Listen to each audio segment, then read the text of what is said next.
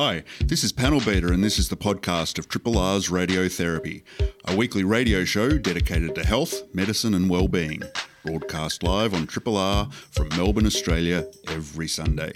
Hope you enjoy the podcast and feel free to get in touch with us via Radiotherapy's Facebook page. Today we'll be chatting with some very sporty people, and one is passionate about sensible eating. So we've first up we've got uh, Dr. Christian Barton. He's an associate professor in physiotherapy at La Trobe University. His research and clinical practice primarily focuses on knee pain and osteoarthritis, injury management and prevention, tendinopathy, and running injuries. He's published more than 150 peer reviewed papers in these areas. Christian is the director of uh, a physiotherapy centre in Richmond called Physio Exercise Performance Centre, and it comes under the name of Complete. And this is a practice in Richmond. He enjoys people of all ages, helping them, that is, and uh, fixing their abilities to stay or become more active.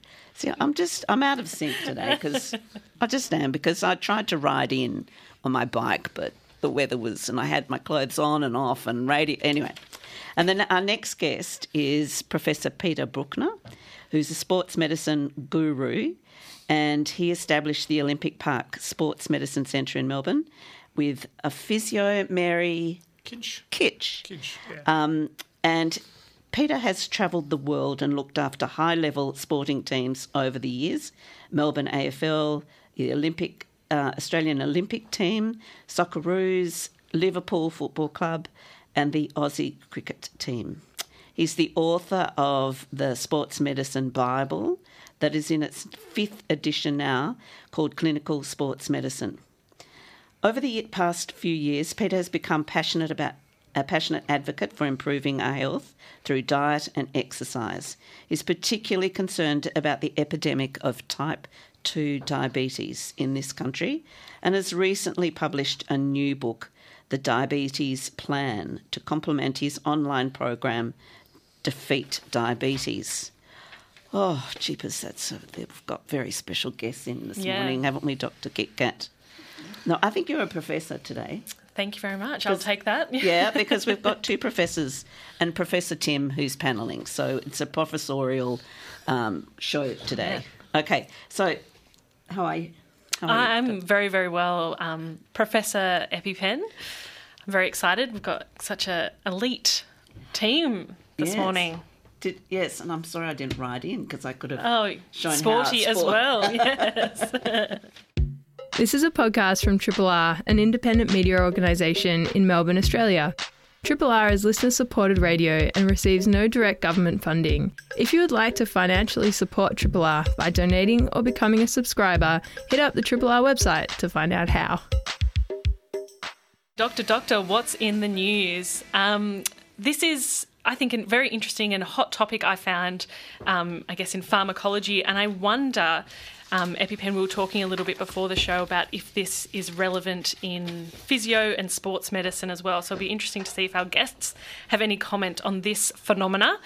But there was a very recent article published in Psychology Today. In fact, it was published on Friday about the placebo effect.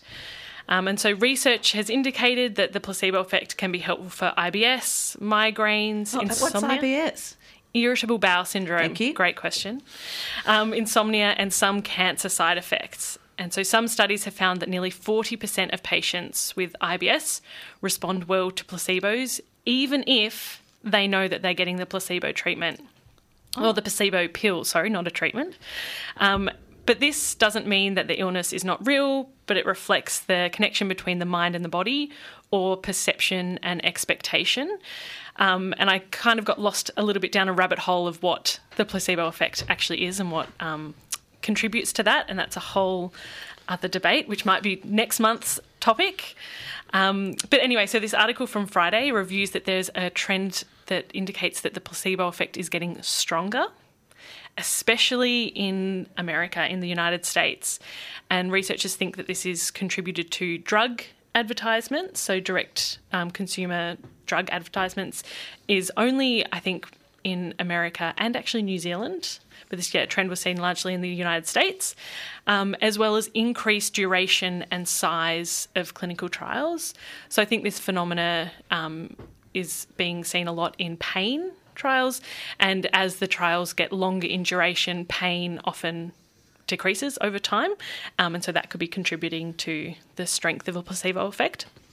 But now research is looking at a link between genes and responses to placebo effect. Um, and so one study in IBS patients found that those with a specific gene genetic variant. I did look up the name of the genetic variant, but I won't um, attempt to pronounce it on live radio, um, that they responded more favourably to and experienced um, greater relief of from IBS um, in their fake acupuncture treatment.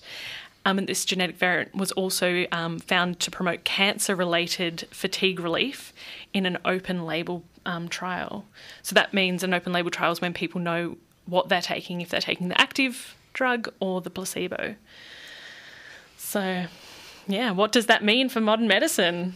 So just to recap, they people improve as well on active drugs. Yes, yeah. As well as placebo. Yes. And, and they know they're taking a placebo. Yeah. Um, there was a study that they um, referenced in this article. I think it might have been to do with asthma, um, and they found that there was a similar response to people taking the placebo versus the active in their self reported symptoms. But when they actually investigated the opening of the airways, the active medication was actually um, increasing the opening of the airwaves more than the people on the placebo trial. So that kind of plays into that perception or expectation and how we perceive our symptoms and the so, psychology yeah, behind so it. I think you've answered my question as a psychologist. Yeah. yeah. What's the interplay here? Well, very, yeah. Um, it's an interesting, interesting area of um, research, but I guess, you know, people might be more, I guess, primed or biased into looking you know, we kind of like want to look for things that match our expectations or match our stories or the way that we see the world, and perhaps we put a bit of blinkers on to things that might contradict our biases or um, expectations and don't really account for them. So perhaps that could be a little bit into it. I'm not sure if uh, the actual professors in the room might have a different opinion or experience. Um, Professor Brukner. Yeah, look, the placebo effect's been known for a long time. I mean, and there's no doubt it, it's it's quite significant. Uh, if you believe that something is going to help you, yeah. um, it uh, it will uh, in many cases. What's interesting now is that, and we've always assumed that that's when uh, people were blinded. The mm, interesting uh, thing in recent yeah. research, and there's been a bit of research over the last few years, showing that even when, as you mentioned, even when people know that they're getting a placebo, they're still getting a, uh, a positive yes. effect, which is really uh, quite bizarre. Yes. Um, but uh, you know, I think it just highlights the the the, the, um, the power of the mind in uh, in so many things. And you mentioned pain. That's a that's a classic yes. example yeah. of of the pain. And I know Christian's got done a lot of work in this sort of area of, of pain and uh, and um, you know obviously exercise, but also uh, placebo effect. What what are your thoughts, Christian? Yeah, it's it's fascinating from a pain perspective. A lot of placebo trials, if you look at pain, they often involve an intervention that we think is a placebo as yes. inert, but the challenge with a lot of these studies is the intervention isn't inert. Yeah. There's often has some sort of effect. And I'll give you a good example. Recently, there was a study published on knee osteoarthritis, which is my area, and it compared an education and exercise program, which we know is more effective than usual care for pain and function and quality of life. And they decided they'd use a what's used for a placebo in an injection trial. So they injected saline into the knee. And it was an open label, so the patients knew they were getting this open label injection. And the pain outcomes at three months and 12 months in those two groups, whether you got the education and exercise or the saline injection, which was the placebo, was pretty much the same. Wow. Almost yeah. the same. But then when you look at other outcomes, there starts to be trends that the group who got the exercise program were getting stronger. Um, there's a whole other range of con- other things to consider around outcomes. But from a pain perspective, that placebo injection seemed to help. Wow. Wow. Yeah. Do you think there's any chance that if you know you're on a placebo, you can go, haha, I knew the drug wouldn't work? Because of this skepticism about, especially after the COVID vaccines, or do you think there's any mm. any inter? Can you think that might have no? I'm not sure. No, yeah. I think people who, who go into these tri- yeah. patients who are happy to go into the trial generally would believe that it's going to work rather than being too scared. I guess if you're really sceptical, you wouldn't volunteer for a mm. trial like this unless you're getting paid lots of money or something. Yes, yes, yeah. yes. Well, there you go. Very interesting. Um, so now we're going to move into my little segment, which we rotate. So this is our quiz section. So no looking at I'll the avert my eyes. No looking at the answers. Okay. Everybody can ha- uh, answer these, these questions. You have to put your hand up really quickly. Okay. First up, I am a sportsman. I'm over six foot. I play a winter sport. I wear a jumper with markedly contrasting colours. I'm rec- I've recently injured an important organ in my body. Who am I? Mason Cox. An happened to the important organ. Oh, thanks. Oh, sorry. It is what, to me. no, sorry. Yeah. What did they injure? The spleen. Spleen. Wow. It, sorry, just a sports person injuring an organ rather than a limb sounds are just different. They Like do a- often like injure that uh, the particular organ you're foot or an probably talking ankle. about. Oh, They, uh, No, does get injured, uh, not. the euphemistic groin injury. But uh, in this case, no, it was a little bit above the groin. How did they injure the spleen? Footy. Playing, Well, got like a a- knock on the left Ah, side. okay, an elbow a- or and, something. Yeah, got a nudge Wow. and a bump. There we go. It's pretty. It's pretty scary. Yeah. But he um, he had an, a procedure where they put a clot into the artery, the splenic artery, and stopped the bleeding. Wow. So it was he saved his spleen. Yeah. So he didn't come to my desk. No. Lucky him. Yeah. He, uh, he, he missed, what, about six weeks sitting uh, or something I like thought that? it was less. Might have been less, yeah. Yeah. Oh, so really, yeah. Yeah, wow. are really doing well in the spleen world. And then came back and played his best game ever. What does that mean? Well, I think they gave him a little. don't know. Performance enhancing I know, uh, performance plot. enhancing clot. Okay, next question. All right. Four additional. You have to put your hand up too, Peter. Oh, sorry, sorry. Four Sorry, sorry. additional If you can. sports will be introduced at the Paris Olympics in 2024. Name two of these. Oh, I've got them stumped. Um, Christian? It's just going to be a pure guess. Surfing. Yes. It's Well one of them. We've got four to name. but do you know where they're doing the surfing? Oh, no. Well, the Olymp- no, this Hey, is there's no bonus points. Okay. Okay. Okay, I want, I want a bonus point for this. Okay. The Olympics are in Paris. The surfing is in Tahiti. wow. So you can't exactly go to uh, you know the athletics one day and look at Yeah. the surfing the next day. It's going to be pretty hard. Yeah, that's- you've got to pick your Drag the island across Yeah, to Paris. that- What's the French? I'm going to uh, put the my French hand up for connection? Yes, a, yes. a sport. Um, skating or skateboarding? Skateboarding, two, two out of the four. Great. Okay. That, Um, yeah, we've got surfing, that in skateboarding. Olympics? Well, it was, but they've now made it more, Made it uh, more significant. permanent. yeah, Oh, well, yeah, that- yeah, oh, well, yeah, that, that, you know, you didn't say Yeah, that question. oh, sorry, Otherwise. I'd have, you know, had my hand. Okay, two more.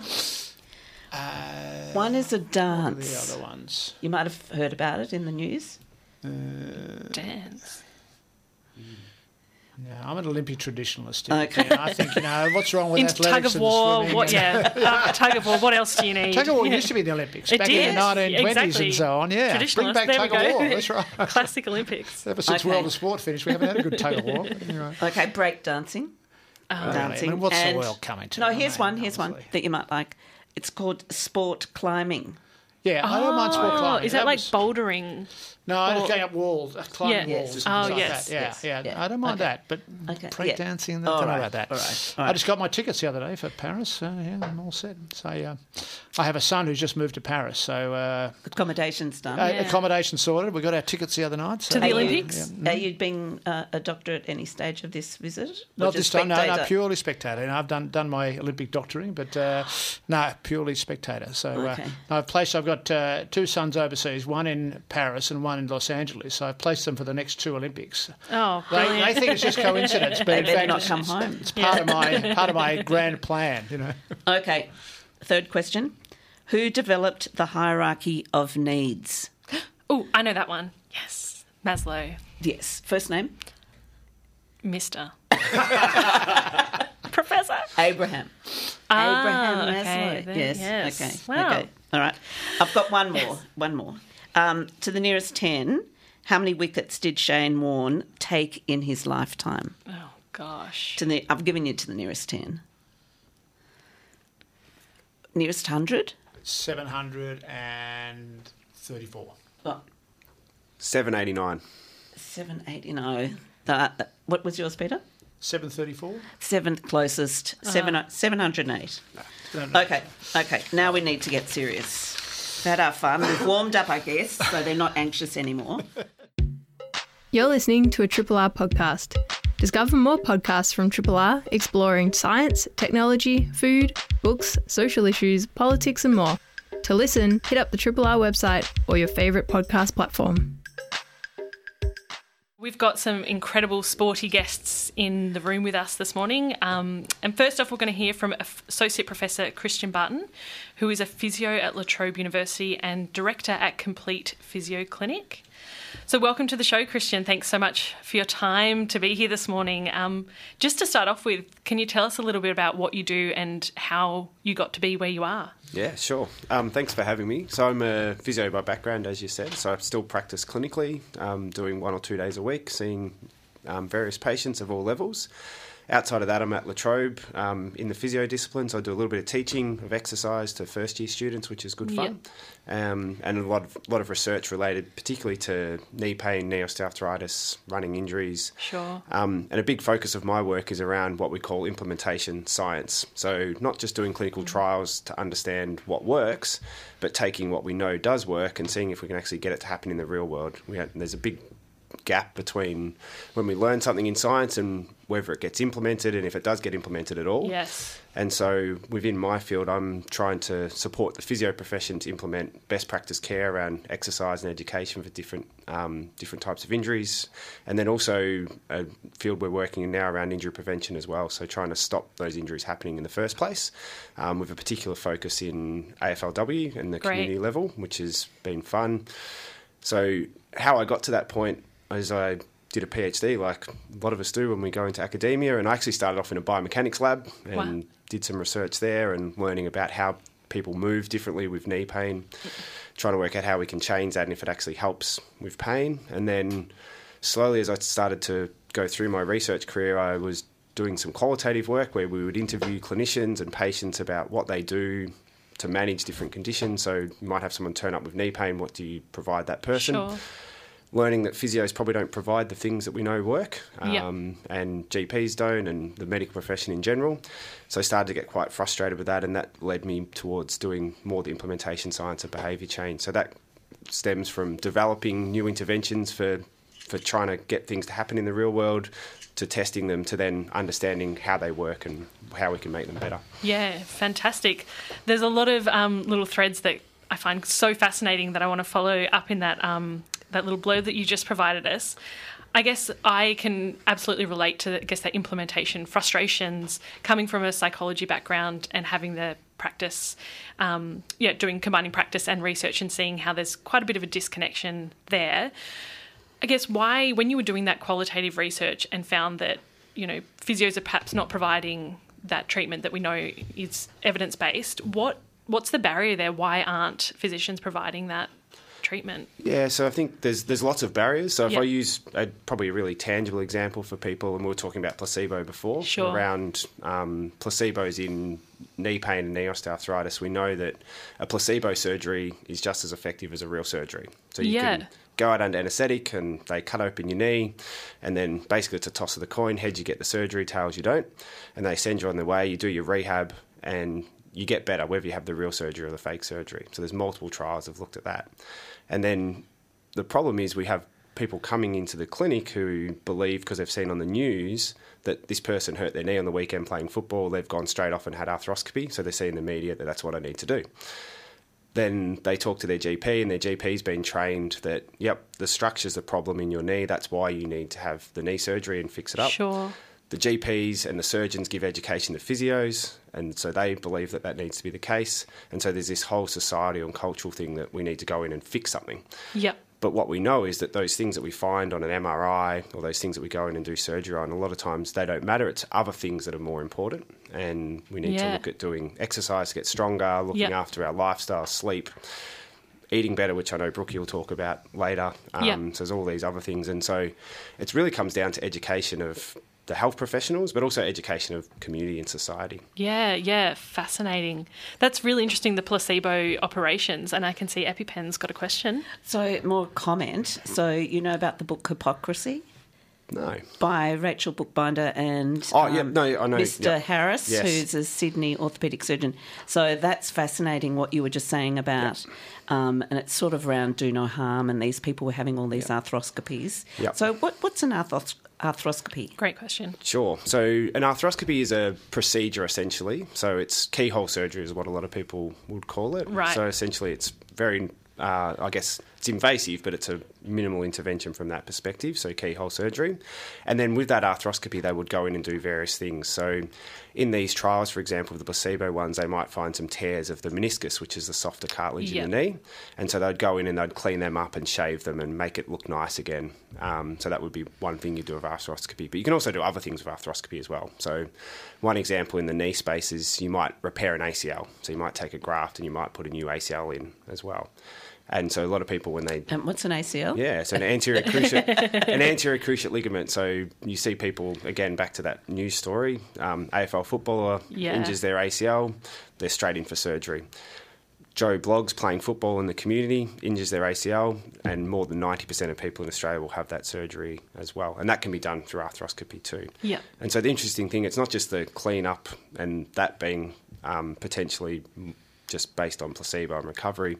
We don't have good trials of an ACL or anterior cruciate reconstruction and a placebo study, but we do know that if you have a good go at not having the surgery, a lot of people actually don't need that surgery Yeah. in the end too. And this is not common knowledge amongst many health professionals. Yeah. Um, so it's again, it's that barrier around education. Yeah. And just to touch on Ian Harris, those people who are interested in this placebo, I tell all my patients to do this: go away and Google Ian Harris, the great placebo, and there's so many brilliant YouTube videos of him talking about this and some of his research because he does Yeah. some great work in that space. We've even had him on our show. Great, he's Yeah, he's he's brilliant. Yep. And Rochelle. Yeah. Um, another thing you were speaking about, Christian, I guess, is your role with the AFLW and having a short lived career in AFL myself, Yeah. leading goal kicker 2019. Thank you very much. Oh, Um, Student company. Yeah, well, uh, sporty. Um, can you tell us a little bit about? And I read um, in prep, I guess, for this interview, and I've seen, you know, in the news as well myself. Um, the AFLW players are much more likely to have, to, I think, it's tear an ACL or have knee injuries. Yeah. Could you tell us a little bit about what's going on there, why, and what you mentioned? I guess doing prevention programs in these spaces. What what does that look like? Yeah, sure. So if you look at the women's community football, Yep. the estimates are anywhere up to eight times the risk of the men of having an anterior cruciate ligament injury, Wow. so a traumatic Yep. knee injury, which typically ends up going on to have surgery. With or without surgery, the long term outcomes in that population would indicate that probably half would have osteoarthritis in the next five to 10 years. So we're talking about young people. So these are maybe adolescents to early 20s, mm-hmm. females tearing their ACL, mm-hmm. having surgery or not having surgery, and half of them in their late 20s, early 30s are going to have knee osteoarthritis they're managing. So we often term this young people mm-hmm. with old knees. So it's a big problem. Um, as to why the higher risk in females, there's there's lots of debate and discussion about that. There's a whole range of factors that could play a role. There could be hormonal factors around Sure. menstrual cycle. There could be stuff around the shape of a female body compared to male, so a wider pelvis, and that causing more stress. Yep. There's also the adaptation to being able to play the sport. So Yep. a lot of a lot of females coming into the sport later, so they might have played basketball or netball or played other sports, and then they're playing this whole new game which requires new skills. So that would probably increase their risk as well. So it's lots of factors. I don't think there's going to be one answer to hmm. that.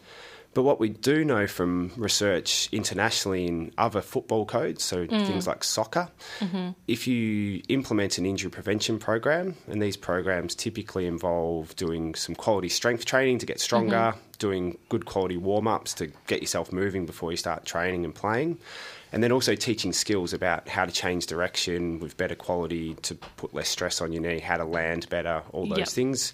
So it's quite a complex package. If you do that for a few months and you can implement it ongoing through a season, you can reduce your risk by about half of those injuries, Yeah, wow. which is quite phenomenal. yeah. So, a group at La Trobe, um, led by Professor Kay Crossley, who Brooke and I both work with, and then some other great researchers, Alex Donaldson, Brooke Patterson, um, Andrew Bruder, and a whole range of others, went and started to develop a program specifically for AFLW. So, mm-hmm. co designing it with players and mm-hmm. admin people, a whole range of different people. And then they implemented it into the professional competition, and then we've been involved in a trial where it's actually been rolled out to more than 160 teams across Victoria in rural Wow. and metro. Yep. Um, and then testing to see whether it actually does reduce injuries, and most importantly, can we get teams to actually adopt the program? Because that's probably the biggest challenge. It can't prevent injuries if we don't actually adopt the program. So my work in that space wasn't so much to develop the program. The rest of the team did an amazing job with that, but it's then to help with the evaluation of do, does it actually get implemented? And if it's not being implemented, what are the barriers to why it's not being implemented and how can we address those? And we've found lots of interesting things from that. For example, For what are the interesting things? Yeah. So one of the key things that we know that can prevent injuries is doing some resistance training. So Sure. doing strength, get your legs stronger, get your trunk and your core stronger. We know that's important. And the challenge is getting, and this is both men's and women's and any sport, really getting mm-hmm. people to actually do strength training. Now, you don't. Yeah, have to go to the gym necessarily, but you do have to put some time and effort into it. And so some contextual things in community AFLW is they don't really have resourcing. There's no Yeah. gym for them to go into and do strength training at football training before or after it. They might not have access to a gym outside of that. So they're being asked to do some strength exercise where they've got to get down on the ground out on the oval. Mm-hmm. Now that sounds okay in the summertime. You probably do it, but then it gets Yeah. a bit wet and it gets a bit muddy. Yes. And then you're asking them to get on the ground in the mud. And so very clearly comes out when we talk to players in our focus groups and coaches, they don't want to do it because they don't want to get on the ground because it's muddy. Yeah. Or they don't want to do it because they're going to get sore and it's going to affect their ability to train and play, or they just don't have time to do Yeah. it. So that's one example of where Yeah. it kind of falls down a bit. Yeah, yeah, it's really interesting. Um, I guess the the also the com- uh, not commitment, perhaps, but the adherence to physio plans post appointments more generally, perhaps in practice. Um, are you in that kind of research space in the implementation? Yeah, and what, what are you finding Yeah, there? yeah. So one of one of the big projects we've been running for a number of years, working with a colleague, um, Associate Professor Jo Kemp at La Trobe, we've implemented a program to train physios around the country to Yep. get them to embrace and provide education and exercise programs for people with hip and knee osteoarthritis. Yep. I think we've trained more than 2,800 physios now, so it's quite remarkable. And that's been provided now. I think there's around 650 sites around Australia. Varying different funding models, so some people can access the program for free, some people need to pay for private health. Mm-hmm. But our challenge there is trying to coach the physios to ensure that they can get adherence from patients actually mm-hmm. do the program because we know if they do the education the exercise that they will most likely get better and back to the surgery most people will avoid surgery if they can Yes. embrace these programs which so it's really quite powerful and our data we have a big registry shows that but the challenge always then is well, do you need to go to the physio clinic and do that program in a supervised setting, have the guidance and progression? Can you do it at home independently? Yes. Can you just Yeah. be told by the doctor to go and do exercise and you'll do it? The last one never works. but unfortunately, the last one is what happens. I think Yes. it's around about one in 20 people who consult their GP for hip or knee osteoarthritis get sent to the physio for support. The next challenge then is well, what about the supervision? Do we need that? So, in the program we provide around the country, GLAD, there are 12 supervised exercise sessions. And the reason that there's 12 is based on the data and the science that we know that seems to be the minimum dose of exercise that you need in order to see a good chance you're going to get better from it. So, if we do 12 mm. supervised sessions, we mm-hmm. can guarantee that that dosage of exercise is done. So, the analogy we often use is if you got given antibiotics by your doctor and you took half the dose or a quarter of the dose, and then your infection come back, you go back to them a few weeks later and say, hey, the antibiotics didn't work. Yeah. They just go, well, you need to actually take the antibiotics. And exercise is the same. So, that's, that's the way the program runs at the moment. Yep. Yeah. Yeah, that's a really, really nice analogy of the way, yeah, to describe that. Um, you've to- spoken a little bit about knee osteoarthritis. Can you tell us, well, what is that? Um, and you mentioned, I guess there's the, was it old knees in young bodies? Yeah. Yeah. Can you tell us a little bit about the impact of that, um, how to prevent it, I guess, Yeah. and what recovery's like? Yeah, so knee osteoarthritis affects people of all ages. So from Yep. that early 20s through to an older population. Most people think it's an old person's problem, but Yep. it does affect all ages. Essentially, from a structural perspective, what we see is we see changes to the softer cartilage and the harder cartilage, where you might start to see small tears and various mm-hmm. things like that. The really important part about that is the structural changes that happen don't dictate that you'll have pain. So we see Okay. maybe more than 40% of people over the age of 40 would have structural changes and no knee pain. So that's important. So there's all these other factors that play a role. So the, you get inflammation in the joint, mm. and so that might drive and cause some of the pain. And that's often because people are doing too much exercise they're not adapted to do.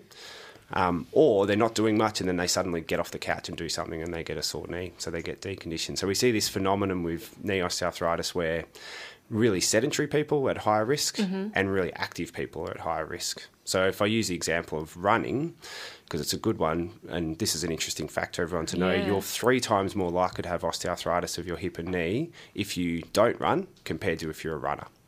If you just think about that for a second, what you, most people believe about running. So you're more likely to have it if you don't run. If you don't run, correct. Wow. Is it is that because it stops people from they feel the pain and they stop running, or what? Yeah, it's a great, the... it's a great question. So these are this is all cross sectional. Yeah, what comes first? Work. Yeah, so you could make that argument that maybe the people who do get pain and develop it, they stop running. Yeah. Or the other argument is the cartilage actually needs some load to stay healthy. So uh, yes, if you don't give yeah. it load, we're a living, it's a living structure. So it's actually going to deteriorate faster if you don't give it load, and we know that from lots of research. You go to space, what happens to your muscles? They waste away. Yes. Everything changes. Yeah. The interesting part about it, though, if you look at elite runners, so they run internationally, run for money, they're at a much higher risk of osteoarthritis, even than the non runners. So you can do too much as well. So it's sure. about finding that sweet spot of yep. doing some. So that's, I guess, going back to what's the driver of osteoarthritis. And we always like to think, well, they might have these structural changes and have some symptoms, but what makes those symptoms and disability worse? And it's really complex because we know that sleep plays a role in yeah, it. So if you're not sure. sleeping well, you're more likely to have pain and more severe pain. Diet plays a role. So if you're eating a lot of foods that are pro-inflammatory, that can sure. make the problem worse. And equally, you can eat better and improve your condition a lot. Strength is really important. So, weak, muscle weakness means you're more likely to develop the condition, um, and you're also more likely to progress and develop more severe version of the condition if you're weaker. So getting some guidance around getting stronger and doing exercise is really helpful.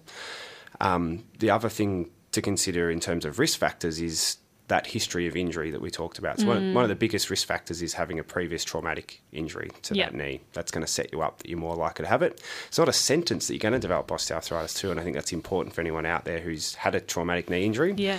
Get really good support and guidance around how to get strong and stay strong, and then look after all the other aspects of your life. So if you have a high BMI, then you're more likely to have osteoarthritis and progress further. If you can manage your BMI well and you can manage your weight, but more so just eat well, then you're going to reduce your risk a lot. Sure.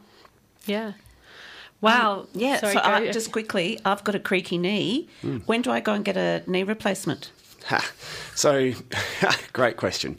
So, a lot of people think when they've got a creaky knee or knee osteoarthritis, that knee replacement is inevitable. So, you would consider getting a knee replacement if you have really severe structural disease. So, you have to have an x ray that looks pretty bad, but that's not a sentence that you have to have it. So, that's important. The second thing is you want to make sure that everything else in your life is sorted. So you're not under high psychological distress and lots of other things going on mm-hmm. that are stressing you out and, and making you catastrophize, because that might make you have that procedure and it's not actually going to help you because you think it's going to be the answer. And the final thing, and perhaps the most important thing, is you've actually gone and got the support to do a really good quality exercise program to get stronger, stay stronger. And if you're still at the point where that knee is stopping you being able to do what you want to do, then it might be a sensible decision for you to do it. We know that people that go and do a really good quality exercise program who would be on a wait list for a joint placement surgery, for example, three quarters of them at 12 months have decided they don't want the surgery now. At two years, that's still two thirds. We don't have longer term data. Mm. Anecdotally, I see people all the time who go five, ten years and probably wow. never have the surgery, despite being at the point where they, if you ask them the question, and we do this in some of our research, if you could have surgery next week, and you could just get in and do it, would you do it? They'd, they'd say yes, and then they completely change their trajectory wow. after getting the right support. Yeah. Wow, some really great takeaway messages there, Christian. Thank you so much for sharing all that. Um, yeah. Go on forever. Yeah. I've got so many more questions. Yes. This is a podcast from Triple R, an independent media organisation in Melbourne, Australia. Triple R is listener supported radio and receives no direct government funding. If you would like to financially support Triple R by donating or becoming a subscriber, hit up rrr.org.au to find out how. I'm Nurse EpiPen. Oh, Professor EpiPen. We've got Professor Cat, Kit Kat. We've got Professor uh, Christian Barton and Professor Peter Brukner. So there's a lot of, as we said at the start, very heavy professorial group here this morning. So now we're going to have a chat with Peter Brukner, who is a sports guru of all shapes and sizes, but he's got a particular interest in diet. And um, his latest book is called The Diabetes Plan. And I think we might just hand over the mic to Professor Brukner. Oh, okay. well, yeah, I mean, uh, I, I, guess I've become very interested in, in, diet over the last 10 years or so. Initially, as a result of uh, my own sort of health experience, um, where I sort of reversed a lot of my metabolic health issues by changing from a, a traditional uh, low fat diet into uh, what we term as a low carb, sort of healthy fat uh, diet. So I basically took most, uh, or pretty much all the carbs out of my diet and uh, complete, and as well as losing a lot of weight, like 13 kilograms in 13 weeks, uh, I uh, reversed my pre-diabetes and my fatty liver and my high triglycerides and everything like that. So since then, I've become, I guess, a passionate advocate of, uh, of the role of diet. And uh, the more I sort of look into it, the more I realise how important diet is in, in chronic disease. And um, diabetes is uh, is probably the number one chronic disease. I mean, type two diabetes, I think, is the biggest health problem in this country, and yet uh, we don't talk about it. We don't, uh, you know, we don't seem to want to do anything about it. There are nearly two million Australians who have type 2 diabetes. There are another 2 million that have pre-diabetes, and will many of them will go on to become uh, diabetes. And I've often sort of thought, well, why aren't people um, worried about type 2 diabetes? And I think it's because you don't die from type 2 diabetes. Mm. But what you do is type 2 diabetes is the biggest risk factor for uh, blindness, the biggest risk factor for kidney failure, uh, kidney transplants, dialysis, it's uh, closely associated with heart disease. Um, amputations, the majority of amputations are due to type 2 diabetes.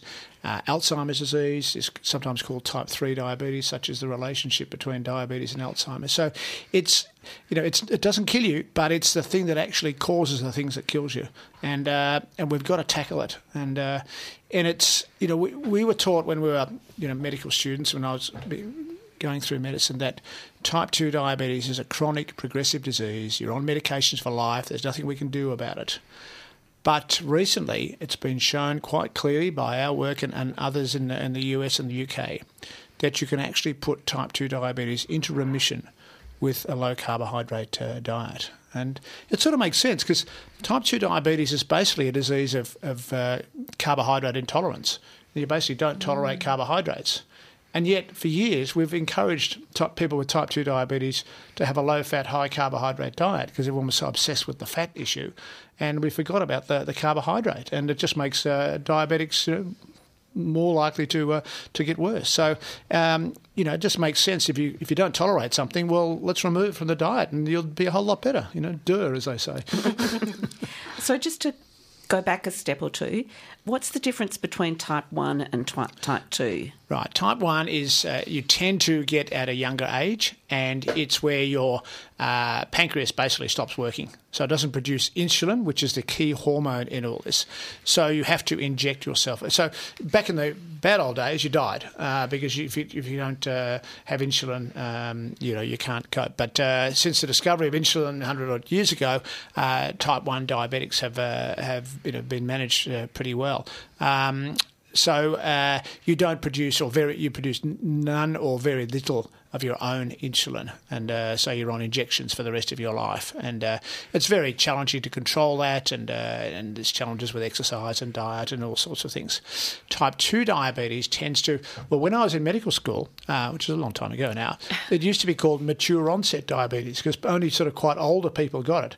Now, sadly, uh, they've had to change the name because uh, even teenagers now are getting type two diabetes. So it's now called you know type one and type two and um, it's basically you become resistant to the insulin that you're producing. So it's in, disease of insulin resistance. So it's, it's like anything. If you if you have to pump out more and more insulin because you've got a high carbohydrate, high sugar sort of a load, eventually you know your body just gets resistant to that, and and and ultimately, in some cases, you stop producing producing the insulin. So um, your blood sugars go high. And that's the thing we want to try and avoid. It's when your blood sugars are high, they damage uh, lots of things, but in particular, they damage the, the blood vessels, and particularly the small blood vessels.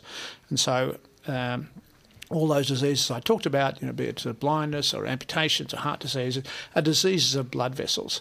And uh, and once you've got if you've got running around with high blood sugar, then uh, you're more likely to develop those those diseases. So we want to try and, you know, work back and, and prevent even type 2 diabetes occurring. But if you've got it, you also then want to keep your blood sugar levels down to normal and uh, control that. And we th- believe that that will probably reduce the, the impact of those, uh, those, those consequences.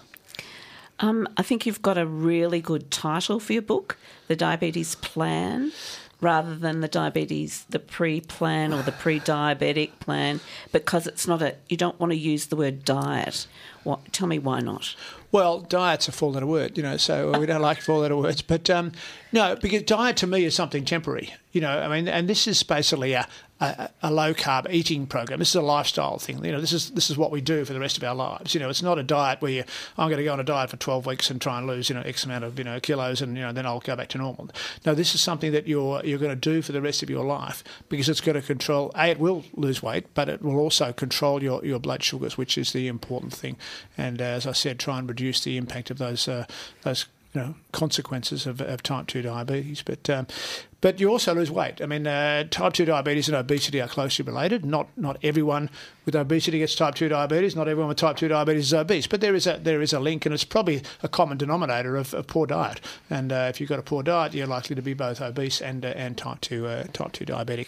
So um, it's really important, uh, you know, to to reduce the amount of uh, of carbs. And so there's two types of carbohydrates. I mean, one is sugars. So I think we all get that. You know, we all get well. Okay, we probably should be having too much sugar and you know too many bottles of Coke and uh, things like that. You know, when you've got 16 teaspoons of, uh, of uh, sugar in a 600 ml bottle of Coke, you know, that's probably not a great uh, great idea. Um, but um, sorry, put that. She just hit a bottle of Coke there. Um, but um, where you know, it's it's not just sugars; it's also uh, starches and uh, starches that are contained in things like you know rice and bread and, and uh, cereals and pasta and, and, potato and so on. Starches are just basically glucose molecules stuck together, and that when you ingest a starch, your digestive system breaks down and it's absorbed as glucose. Exactly the same glucose as you get when you have uh, have sugar. Uh, the only difference is it's absorbed a little bit more slowly, because of it takes time to digest it. But it's still glucose. So um, that's the thing that people don't understand is that it's uh, it's the starches as well that you have to reduce in, uh, in type two diabetes. And some people say, oh no, but I couldn't do that. I couldn't give up bread. Well, yeah, you can give up bread, and there's also low carb breads and you know sourdough breads and things like that that have reduced uh, impact. People say, oh, I couldn't give up rice. Well, I, I have cauliflower rice, which is even tastier than, than rice. And uh, people say, oh, but I love my pasta. Well, you have, you know, zucchini noodle pasta, you know, which is just as nice. So there are alternatives to everything. It's, you know, people say, oh, I couldn't possibly do that diet. And, well, I can tell you from experience, I've been doing it for 10 years and it's, it's easy. Sure. You know, it's very easy. You're listening to a Triple R podcast. Discover more podcasts from Triple R exploring science, technology, food, books, social issues, politics, and more. To listen, hit up the Triple R website or your favourite podcast platform. I just have a question. Um, Peter was talking a little bit about, I guess, the carbohydrates and the relationship there with diabetes, and um, talking, I guess, about substitutes for um, different, I guess, sources of carbohydrates. I guess as a um, eating disorder psychologist, um, I'm just wondering. I guess it kind of raises some little flags in my mind about talking about dietary substitutes and carbs and the conversation around diet and carbs, etc., and the very complex relationship between weight and health. Um, I was just wondering if you could um, tell us a little about who this is, who you rec- who you would recommend this for, or any kind of disclaimers you might have about, I guess, weight, body image, and the yeah. psychology there. Yeah, look, the, the whole uh, eating disorder thing is very, as you know, I don't need to tell you, Kat, it's, it's very complex and so on. So, uh, um, uh, but you know, there, has been a little bit of work done on on, uh, on low carbohydrate diets in, in eating disorders, and and uh, you know, the, the good thing about a low carbohydrate diet is that it uh, it can control your weight um, uh, without feeling hungry, and um, so it, it, it, you know there are some people who, who claim that it's helpful in, in eating disorder, but I'm not going to go into, go into that. Sure. I mean, what, what we're really uh, looking at is, is, that there's three groups of people really that uh, that benefit from this sort of uh, dietary approach yep. Uh, that we have in the diabetes plan. Firstly, it's obviously people with type two diabetes, mm-hmm. so that's uh, that's a no-brainer. They need to uh, to keep their, their blood glucose levels under control and and hopefully put their diabetes into remission, which currently we're running at about 60% people into remission in our Defeat Diabetes program. Wow. Um, so the second group is those with what we call pre-diabetic. Yes. So, yep. so they're people whose blood sugars have come up a little bit, uh, but they're not quite in the sort of type two uh, definition yet. But uh, we believe that you know they're already heading down that, that track. Mm-hmm. They're insulin resistant. They've probably got a fatty liver. They might have mm-hmm. high blood pressure and so on. And so uh, that's the second group that uh, benefit from this. So they they you know that's a warning sign, and uh, and unless you take that warning sign, they may well go on to develop type two diabetes. And I guess the third group is just those who are concerned about maybe they have a family history of type 2 diabetes sure. or they have yeah. uh, interrelations or, or, they have uh, people they know and uh, uh, or people who just want to eat more in a, more healthy manner. And it's not just uh, diabetes, you know, it's all those other diseases that are, that can uh, can benefit. I mean, it's interesting what Christian was saying before about about arthritis. And it's amazing how many people, when they go low carb and, and, remove all the processed foods out of their diet, which is really the key to it all, it's just eating real food and just getting rid of the yeah. processed food. They, they come and tell you that uh, oh, by the way, doc, you know, my uh, my knee pain's gone, or my hip pain's gone, or my shoulder pain's gone. It's uh, it's quite incredible, and that's because it's an anti-inflammatory sort of a diet. So sugar is an inflammatory, glucose is an inflammatory, and so are, are vegetable oils. You know, the uh, what we so basically processed foods contain sugar and vegetable oils usually. So if you avoid processed foods, then you're going to go a long way down the track to uh, to it. So I have this great expression, JERF, J E R F, just eat real food. All right. Nice. Simple. Um, uh, Peter, can I just ask you briefly, what are your thoughts on Ozempic, this new injectable yeah. diet loss thing? Yes, yeah, the new uh, a new drug um, seems to be effective. It, it basically reduces appetite, so uh, so it's a very effective weight loss drug, and, and probably quite effective in, in, type two diabetes. There are a few problems with it. A, it's incredibly expensive uh, for a start. It's uh, and it's hard to uh, hard to get. It's limited in supply. Um, and uh, you've got to inject it. Um, so, in, you know, regular injections. Um, it's associated with a lot of side effects, a lot of nausea, and uh, so on. And there's also concerns about longer term pancreatitis and, and, maybe even pancreatic cancer. We don't have long term uh, data on on, uh, on this particular drug, but the biggest thing is that uh, once you're on it, you're on it for life. And uh, if you go off it, you're going to go go back to where you were as far as your weight, your diabetes. So it's a really a life sentence, and you can be just as effective with diet as you can with Ozempic. Sure. It's a lot cheaper, a lot less side effects, and uh, you know you don't have to. Um, you know, if you go off it, you know you, you won't just sort of put it straight back on, so because you won't go off it. Um, Oh, I wish we had more time. I've got a question that's popped up. What about glucosamine? Glucosamine. Um, Christian, would you like to answer that one? Yeah. So glucosamine's a supplement that you can take, a lot of people take with arthritis. The evidence suggests it might have a very small benefit compared to placebos. A lot of those trials are sponsored by the nutraceutical companies, so whether we trust them or not, it's interesting. When you're thinking about things like this, never let them replace what we've talked about today about lifestyle, looking after your diet, doing exercise, getting support with that. And then if you're thinking about taking the treatment, does it have any harms? And if it doesn't, then it might be worth a try um, and see how you go. Yep. Great. Thanks. Um, thank you so much, Associate Professor Christian Barton and Professor Peter Brukner. We've really enjoyed you having um, having you. Sorry, in the the studio. It's been a pleasure chatting with you. Hi. This is Panel Beater. Thanks for listening to the podcast of Triple R's Radiotherapy, a weekly radio show dedicated to health, medicine, and well-being. Broadcast live on Triple R from Melbourne, Australia, every Sunday. Hope you enjoyed the podcast. Feel free to get in touch with us via Radiotherapy's Facebook page.